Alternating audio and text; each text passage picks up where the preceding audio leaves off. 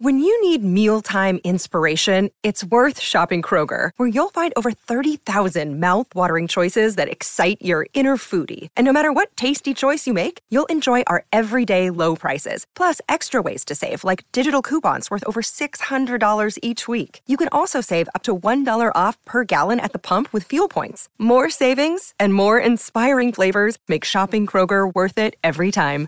Kroger, fresh for everyone. Fuel restrictions apply. Well, howdy there, Internet people. It's Bo again.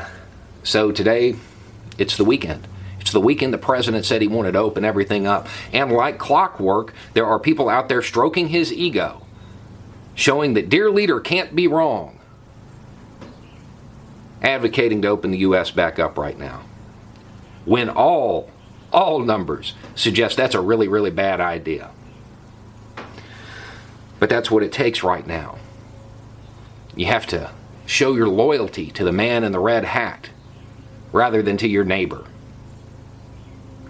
There are people who are upset with the authoritarian measures that some uh, local governments are taking. I get it. I get it.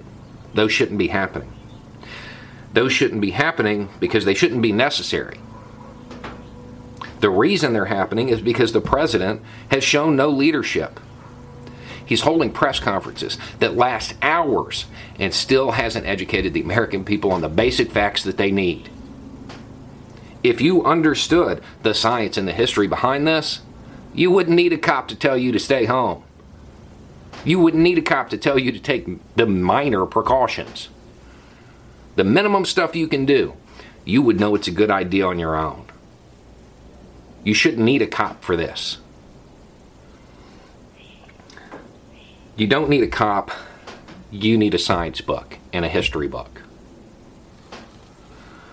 The science, it's actually really easy, but people get weird when you start talking about science, so we're just going to go to history. 1918 was the last time we faced something like this. And just like now, there were people who wanted to ease up early before we had won. I want you to to go back and look at the spikes that occurred in those locations that eased up early right afterward, right after they did it. History is a very powerful teacher if you listen. Easing up early now is, is, is wrong. It's the wrong move. We're winning, but we haven't won. This is working. It's working far better than anybody expected. But we have to keep it up. We have to keep it up. And meanwhile, you have those who have uh, just written off a bunch of people. We're doing all of this for 1%, 1% of the population, and we're going through all of this trouble. I feel that way about the whole system.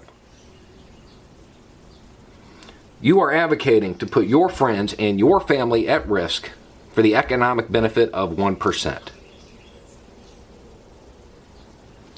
I know those of us down here on the bottom, us peons, us commoners, we have our own economic issues that we have to deal with. Fact.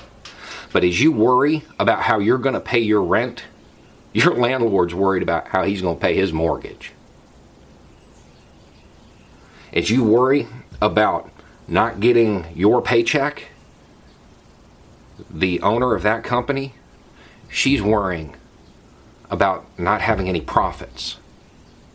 That 1%, they have political connections, they have political clout, and they are going to understand that if in a consumer driven economy, the consumers don't have any money, it all comes crashing down around their ears.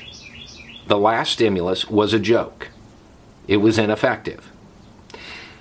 If the government does not put money in people's hands now, the whole system comes crashing down around their ears. If you think opening the U.S. right now, opening everything back up, going back to business as usual, is a good idea, you, you need to get a science book, you need to get a history book, and you need to read. You need to stop listening to the guy in the red hat. because he cares about his ego and nothing else. He does not care about you. He never did. The only reason he took action was because he realized that at some point the numbers of those who didn't make it were going to impact his approval ratings. That's it. That's all he cares about. If he cared about you, he'd be holding those press conferences, educating the American people on how to keep each other safe. He wants to be a leader. Then he has to lead, he has to set the example, but he's not doing that. If we had real leaders, real people who would advise and influence the populace, the authoritarian measures wouldn't be happening. And we're going to talk more about those because there's some that are being advocated that are wrong. But right now, what matters is we have to stay at home. We have to wash our hands.